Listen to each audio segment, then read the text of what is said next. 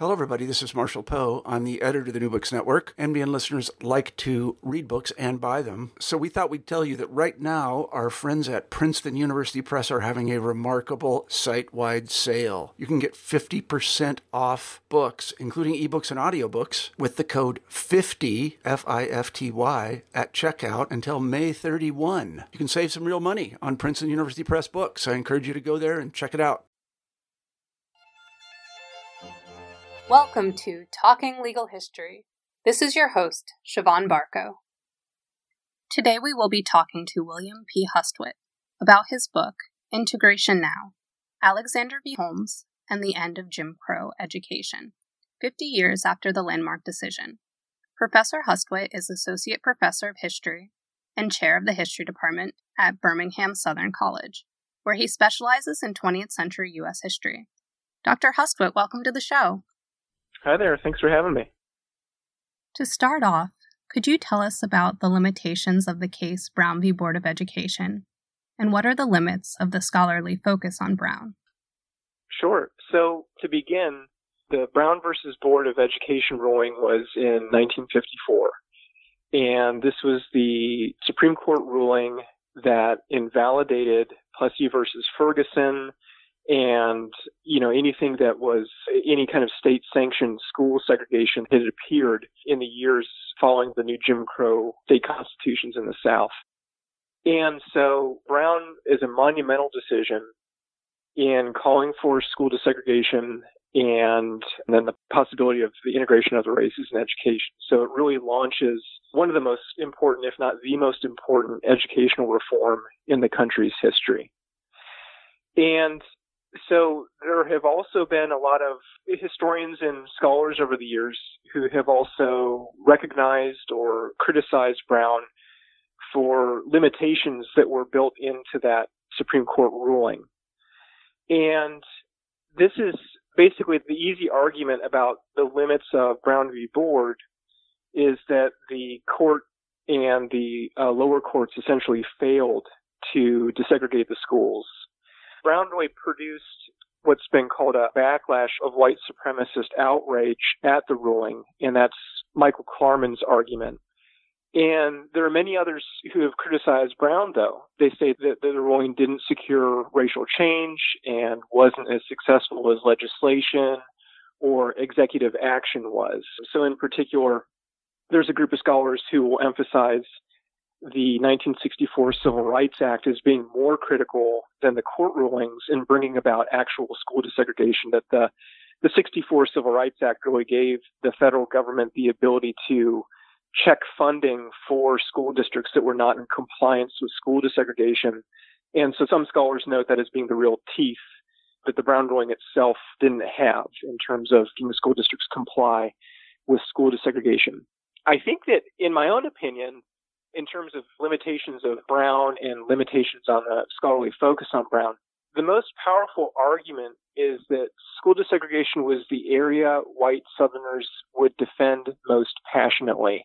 I'm not alone in saying this, but there are many people who have also argued that education was really the wrong first target by the NAACP Legal Defense Fund. This was the principal organization that fought for school desegregation and filed lawsuits alongside the Justice Department during the 1960s to achieve school desegregation, but it was the NAACP LDF that had spearheaded the Brown case in 1954. So the argument here is that it might have been better had the LDF or the NAACP or just civil rights in general worked on, say, voting rights first. And I think that's something legitimate to point out that going after the schools and desegregating the school system was going to be a really contentious arena to challenge first in the architecture of Jim Crow. Obviously, putting children together in an integrated space was going to be something that was not going to be popular among a lot of white Southerners. And there was also, of course, a lot of fear and concern among black parents about putting their kids in those situations as well. So that would be one other argument about why there were some limitations of Brown I think that there's also this about in terms of limitations of the Brown ruling and then also scholarly criticisms of Brown as well. And this is controversial, but I think that one of the main limits on recognizing the significance of Brown has been the preference that many people put on integration rather than desegregation, and that's a subtle but important difference to make. And the thesis here that I'm partial to and that I point out in the introduction to my book is a distinction that a scholar named Raymond Wolters made in his book Race and Education, where what Wolters basically argued was that desegregation worked and integration did not. And what he meant by that was that the emphasis by the late 60s and then going into the 1970s, there was a shift in how the courts understood school desegregation to mean compulsory integration. And in the 1970s, there was a brief period of busing children and trying to achieve quotas in the school systems. And this was a national project, and it also created a tremendous widespread backlash. So there's an argument out there about going too far the way of integration when it turns compulsory. What does compulsory mean in terms of forcing people? What are the limitations on that? And so that's just something to note in the scholarship and the debate about the legacy of Brown. Now, if you're talking about desegregation, though, and what Brown said, then you've got a target that society could more comfortably implement. And that just means that the simple understanding of school desegregation would be, again, that this means no more state sanctioned school segregation, no more Jim Crow education. And to most ordinary people, to most Americans, that sounded more reasonable and more appropriate than some form of compulsory integration. So, and of course, there are inherent problems with simply stopping at just that as well. And that's, of course, where Alexander and Brown's progeny really made some critical interventions to end the delays. Because what you could do as a judge is if you just said, well, the law no longer says that we'll use race as a factor in excluding anyone from a school system here. If you just stop there, then anytime that you're actually not, you know, it's it's pretty easy at that point to not achieve desegregation as well. You can stop and say, well, look, I mean, the law no longer says that segregated schools are legal here, so what more do you want us to do? And that can easily turn into a system of stalling and delaying. So that's where Alexander and these other court cases in the late 60s come in. Now, the study of Alexander, I think, enhances understandings of school desegregation in at least a couple different ways. First of all, I don't think that this is something that Buddy Roy says, and it's not something that I make a point of in the book, but Alexander itself, the Alexander versus Holmes ruling, which is what I focused on in the book, was not a constitutionally novel court ruling in any sense, in terms of being something that reinterpreted things in a radically new way.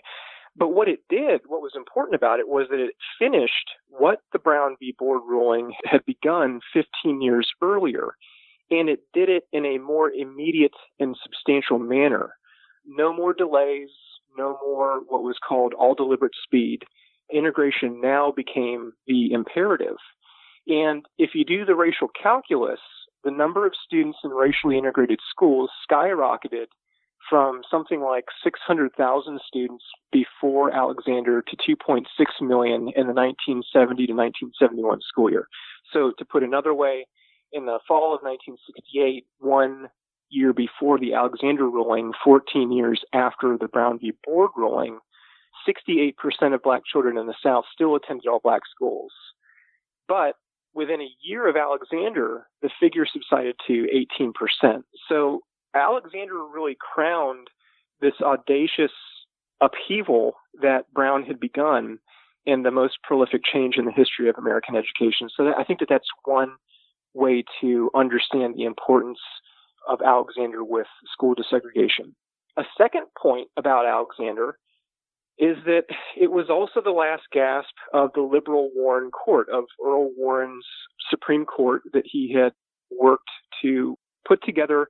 The Warren Court had handed down the Brown ruling back in 1954, and Warren had been very diligent about making sure that starting with Brown and then carrying on into the 1960s, that whenever the court ruled on these civil rights cases, especially in regards to the schools, that they spoke with one voice, that these would be unanimous rulings. And basically, it's understood that if the court makes a unanimous ruling, if there is no dissent, then that's a real warning to future courts that this should not be a case that should be overturned.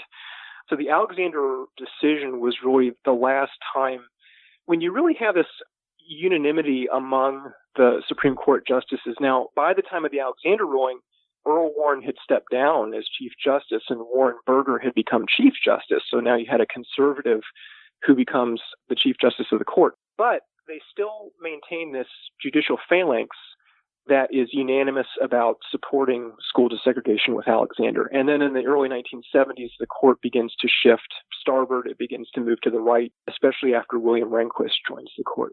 A third comment I would make, a third point about how Alexander un- enhances understandings of school desegregation. And this is really on a more personal level. I think that recovering Alexander's importance helps an entire generation of Southerners understand and contextualize school desegregation in their lives. If you ask most baby boom generation Southerners when they first attended an integrated school, they'll almost invariably tell you 1970 or 1971. That's usually the year that they cite. There are some who will say 1964, 65 when they noticed a handful of either black students or black teachers showing up in their school. But it's more the case that you'll find people saying 1970 or 71. And that, of course, is the result of the Alexander rulings. So there's this court case out there that brings about this monumental change in the way that people are going to school and interacting with members of another race. But most Southerners don't know that it was Alexander that did this. So those would be the main things, I guess, that I see as enhancing our understanding of school desegregation.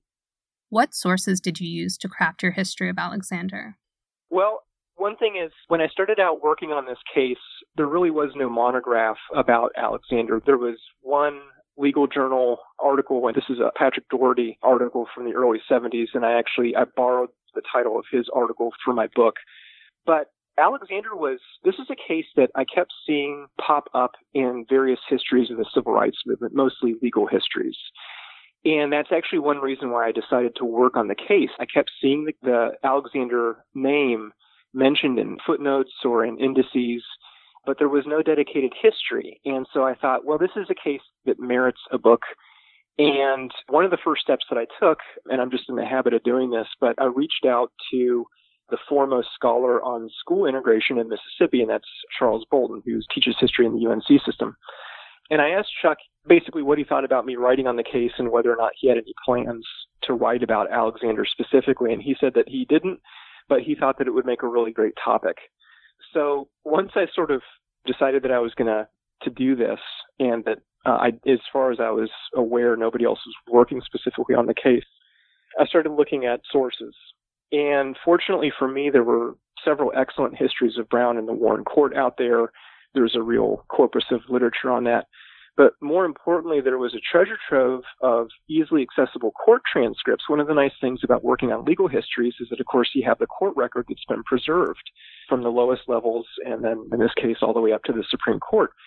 So for me, the most important of these case files were in Washington, D.C., and that's where I examined uh, Supreme Court justice papers in the Library of Congress, and I also looked at White House memos and other documents over in the National Archives. So I spent some time there working on that. There was also a good memoir on the movement in Holmes County by a former activist named Sue Sojourner. And she relied more on oral history than what I like to, but it's a very rich firsthand account of how the movement worked at the local level.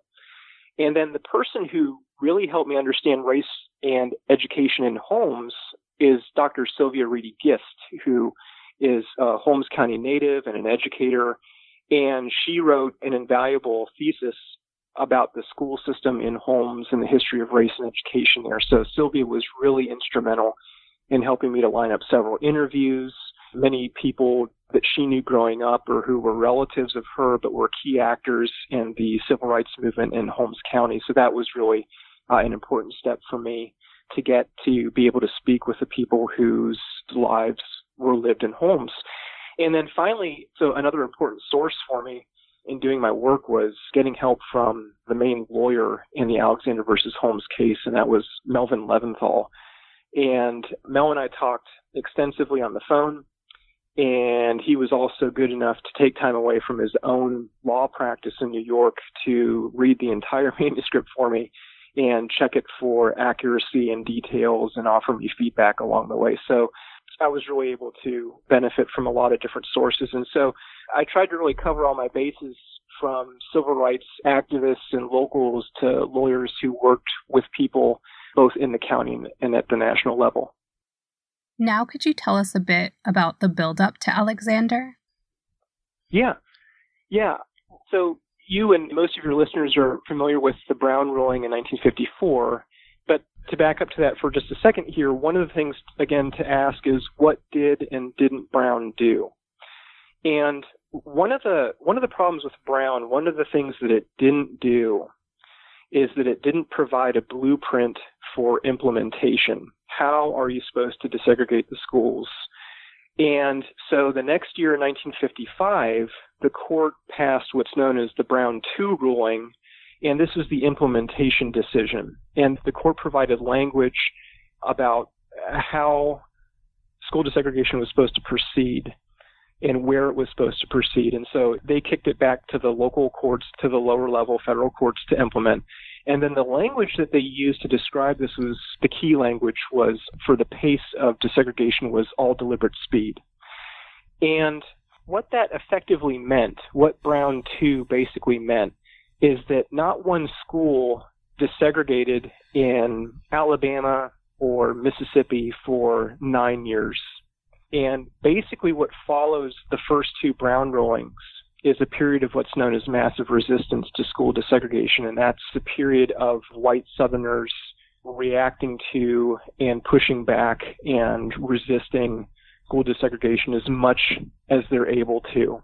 And that's actually what I wrote my first book on was I wrote about a segregationist newspaper journalist who was a key figure in designing the fight that becomes known as massive resistance. So massive resistance, it really took on a variety of forms in Mississippi and the Delta. The uh, citizens councils emerged there immediately after the Brown ruling, and then affiliate chapters spread to every southern state. And the citizens councils were local groups of whites. They were not vigilantes like the Klan, but what's been referred to as sort of a middle class version of the Klan or uh, business people, civic leaders who would work to resist school desegregation locally. In Alabama, where I'm at, the state here actually banished the NAACP for a number of years as a punitive measure against the organization that they associated with school desegregation. And then in Virginia, there were massive resistance. The campaign there resulted in shutting down a handful of uh, school districts to prevent desegregation from occurring. So that's the immediate backlash to to the Brown ruling. And then in the interim between what's called massive resistance and then massive integration, which is what Alexander really ushers in, is a period of what's called freedom of choice. And this meant that black parents had the option of enrolling their children in formerly all white schools. And this is what civil rights lawyers had initially wanted. And they worked uh, uh, in communities to recruit black families to desegregate the schools in their districts. And so there's a wave of freedom of choice suits that are filed, especially in the mid 1960s. And this led to a period of token integration. Now, the main flaw in freedom of choice is that it really put the burden of desegregation on blacks. And so they were regarded now as being the interlopers in the schools that had been formerly all white schools. The children there became easy targets for white teachers or classmates, and of course, the parents could face retaliation in the jobs that they worked and in their employment and otherwise. Uh, and so, freedom of choice results in limited desegregation. And then in 1966, there is a ruling in the Fifth Circuit Court of Appeals, and this was in New Orleans at the time. And in 1966, the Fifth Circuit hands down what is known as the Jefferson decision. And this was the Fifth Circuit's way of recognizing the limitations of freedom of choice. Basically, the judge who wrote the opinion in Jefferson, John Minor Wisdom, who was one of the, the fiercest advocates of civil rights on that court, what he said basically was that this all deliberate speed business is not amounting to any kind of widespread desegregation. In fact, it's amounting to a refusal to integrate and lots of stalling. And so we're going to need to come up with something better here. If we're really serious about school desegregation. So you can see that the Fifth Circuit really puts itself in a position of, had a reputation for this throughout the 1960s of being at the vanguard of promoting civil rights. And so the Fifth Circuit is signaling that the time for freedom of choice and all deliberate speed has run out. In the U.S. Uh, Supreme Court in 1968, two years later, there's what's called the Green versus New Kent County decision. And the Green decision, the Green ruling, said that basically freedom of choice is okay only if it's working. If it's not working, then you can use compulsory assignment to achieve integration. And so there's about a year or more following the Green decision of noncompliance in many southern school systems and you know districts were either skirting the decision or ignoring it outright and people were trying to hang on to token integration as long as possible to- token integration really became what a lot of segregationists found was that token integration was the best way to limit and to check school desegregation. It, it meant minimal integration. So this had been a route that was favored by a lot of uh, white Southerners, ultimately more than than civil rights forces favored it. But the problem in Green is that the Supreme Court still hadn't stricken that language of all deliberate speed as the official vocabulary of school desegregation.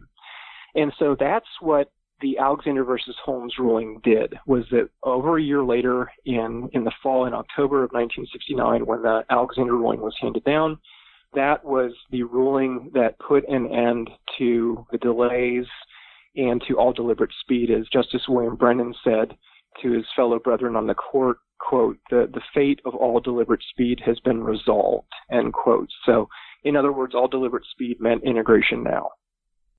Could you tell us about a few of the people you highlight in your telling of the history surrounding Alexander v. Holmes?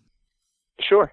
I guess that when you write a history, one of the things that I learned when I was in graduate school is that it's important to have models for your work. Find some books, find writers, historians, scholars that you like some element of, of how they presented the past as a framework for how you can do your own work and something that my dissertation advisor, Charles Eagles, integration now is, is dedicated to Charles.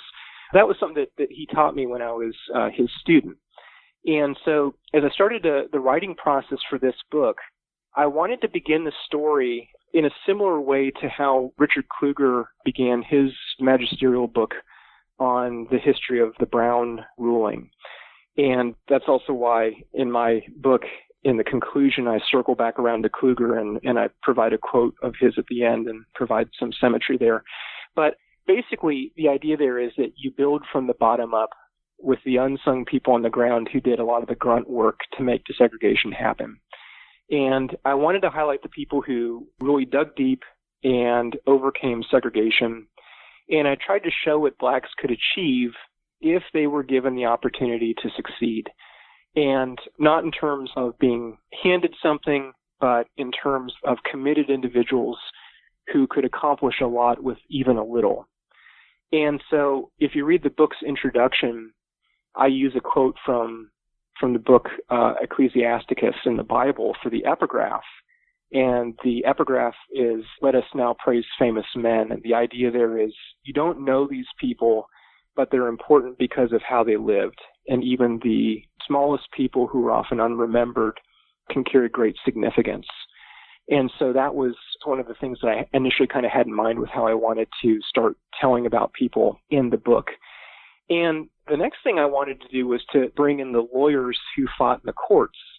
And that was my way of providing a corrective to what I saw going on in civil rights literature, a lot of scholars justifiably focus on the grassroots level of the movement, but they sometimes prioritize what are called local people in the movement over everybody else, especially figures from elite backgrounds or on the national stage. And finally, I wanted to examine the thoughts and perspective of white Southerners. For years, the white South had been really the great untold story of the civil rights era.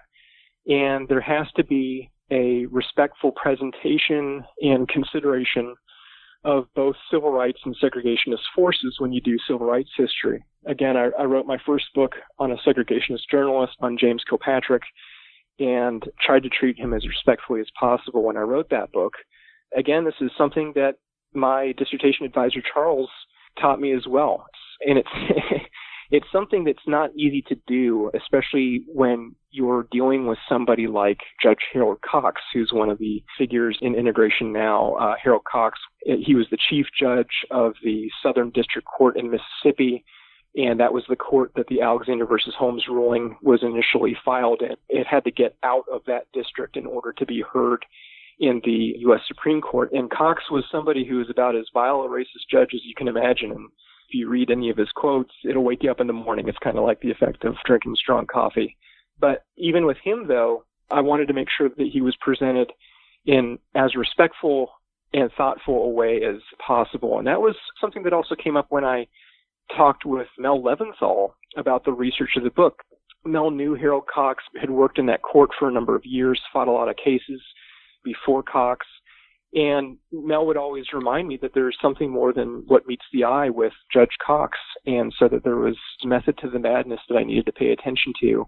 And Cox was somebody who was very good at stalling and thwarting desegregation as much as what was in his means. And he wasn't somebody to be ignored. He wasn't somebody to be left out of the story in any way. A federal judge, even somebody who is overruled routinely by higher courts, is somebody who still wields considerable power and this is also, you know, focusing on white Southerners has, in the last several years, has been more and more the case among civil rights scholars. Lots of people have studied the segregationist side of the story as well. And so it's not that it's new, it's just important to recover as well. And so it's always important to remember that there are two sides of every story, at least two sides. What historical threads does your focus on Holmes County allow you to explore? One of the things that attracted me to working on this case was I mean, I always kind of ask myself a variety of questions when I'm going to start it on a project. One of the things is, you know, what kind of sources are available to do the work. Sometimes you can have a good idea for a project, but you don't necessarily have all the right sources that you need to write something thorough. Something else that's important, I think, and this is just helps you along with the years that it takes to write a book and to do all the research and the writing, is to find something that interests you and that is compelling.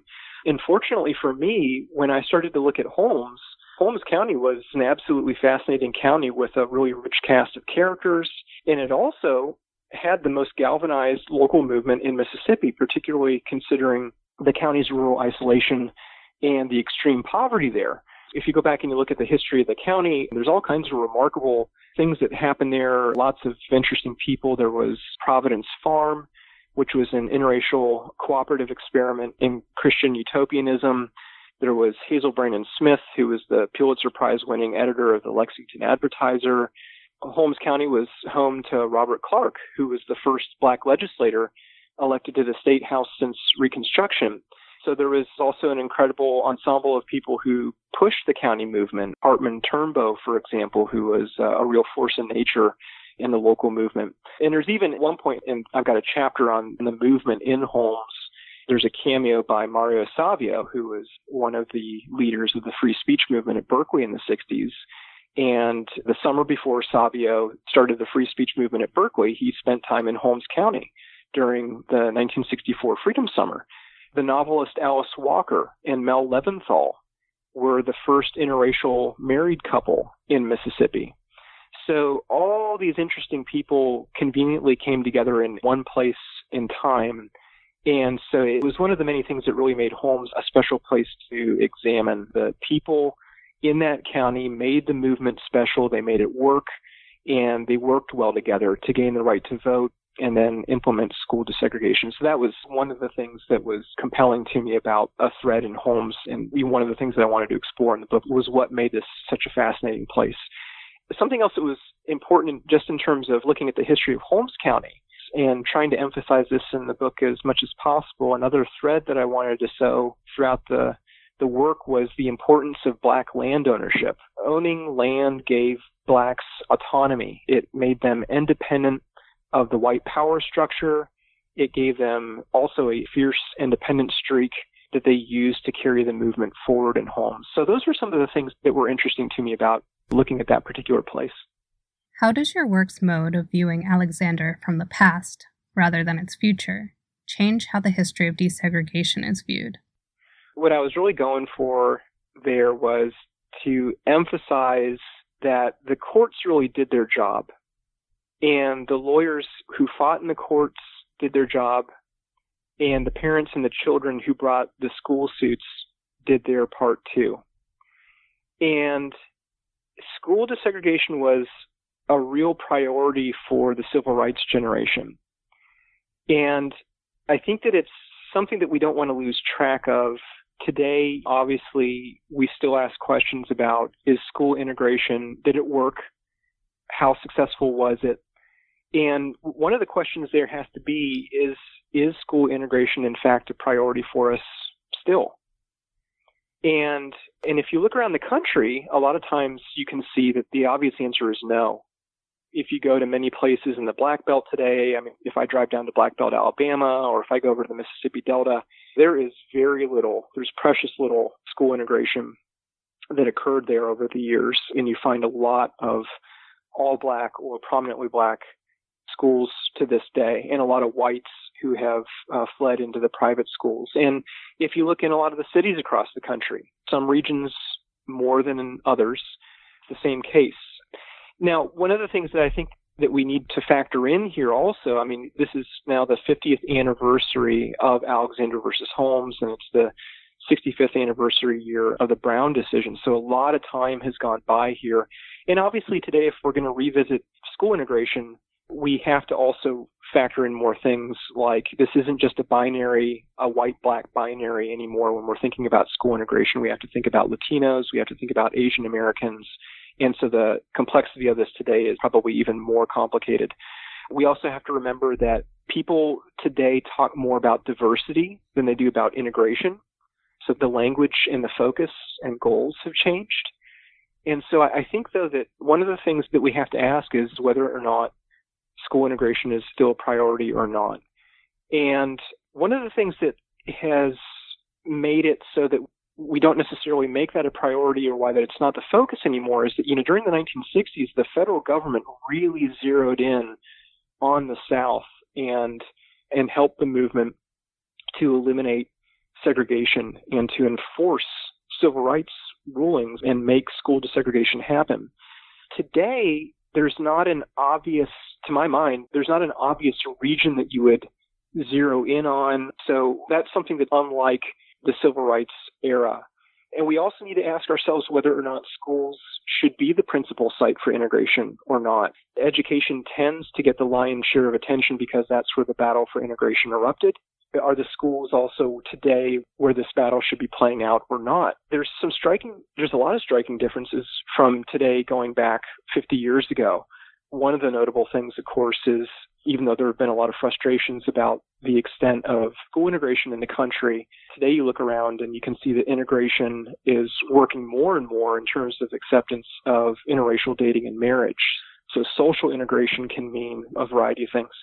And I guess that when I was emphasizing this in the book, none of this is to say that we don't need to revisit school desegregation.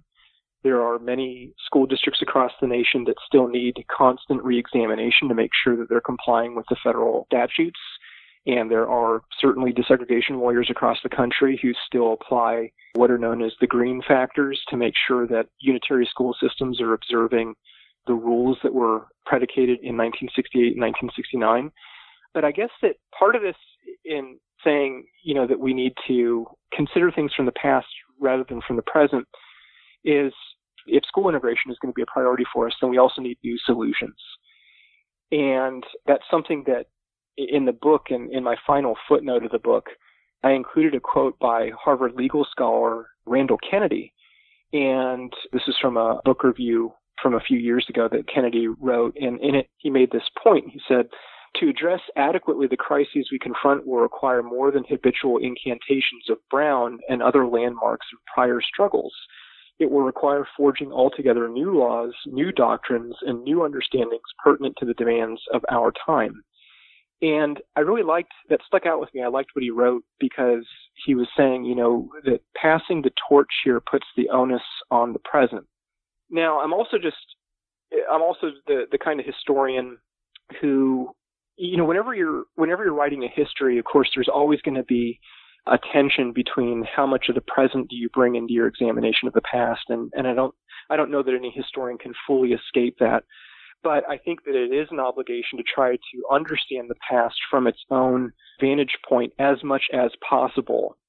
And so that was part of the idea with what I was doing in the book as well. But I'm also somebody who believes that the movement fundamentally succeeded in a lot of different ways. And if we only look or point out the failures or the limitations of school integration, then we miss all the victories that came along the way too. We miss gaining the black vote, which led to the first black president. We miss the elimination of public racism and the creation of a more inclusive nation, which came from the 1964 Civil Rights Act. We miss the end of discriminatory hiring practices, more education opportunities, interracial marriage, and so on. So there are a number of things that we can lose sight of. But we also lose the magnitude and the scope of what was won in 1969 with the Alexander ruling. We lose the context and the moment if we read history from the present rather than trying to from the past. If we step back 50 years ago, we can see how much struggle it took to end the dual school system. We don't even talk about unitary schools anymore because Alexander eradicated dual school systems. This was the last vestige, uh, not the last vestige, but it was certainly a really key vestige of Jim Crow education. And then if you step back 100 years from Alexander to 1869, just after the Civil War, there was no public education system in the South. There was no public school system in this region until African Americans invented public schools in the South, and they died for it. If you go back even further into slavery, slave literacy was criminalized. So you can see by trying to step back in the past and recover these different key points here, I think it becomes easier to point out the moments when there was resistance to this onslaught against black education and intelligence in American history. And Alexander's significance in rectifying that deficit is just one component of what Dr. Martin Luther King called the long arc of history bending toward justice. So that was all part of my thinking in terms of trying to consider Alexander from the past rather than from the future of what happened in the 50 years afterward. How does your work push against how many historians have either focused on litigation or social movements, or even frame things as litigation versus social movements? How does your work do things differently? the tension between litigation and, and protest is one that goes back to the civil rights era itself. This is something that, if you go back to the Montgomery bus boycott in 1955 into 56, this is something that you could see changing in Martin King's thinking about whether or not to proceed through the courts or whether direct action was the more viable route. I think in terms of scholarship, to my mind, there's really, I don't know that there's a need for a really stark divide between litigation and social movements. I think that ending Jim Crow education was a two front campaign. It was one that occurred in the courts and it also played out in communities.